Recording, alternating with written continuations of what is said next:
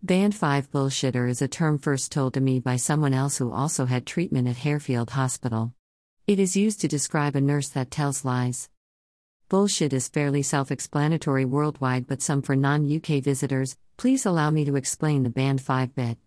Band 5 is the most common pay grade for nurses in the UK.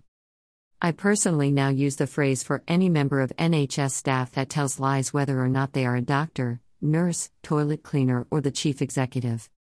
Anyway, less of the explanation and more of the celebration. I have managed to get this phrase into the hallowed Urban Dictionary, and you can see more here.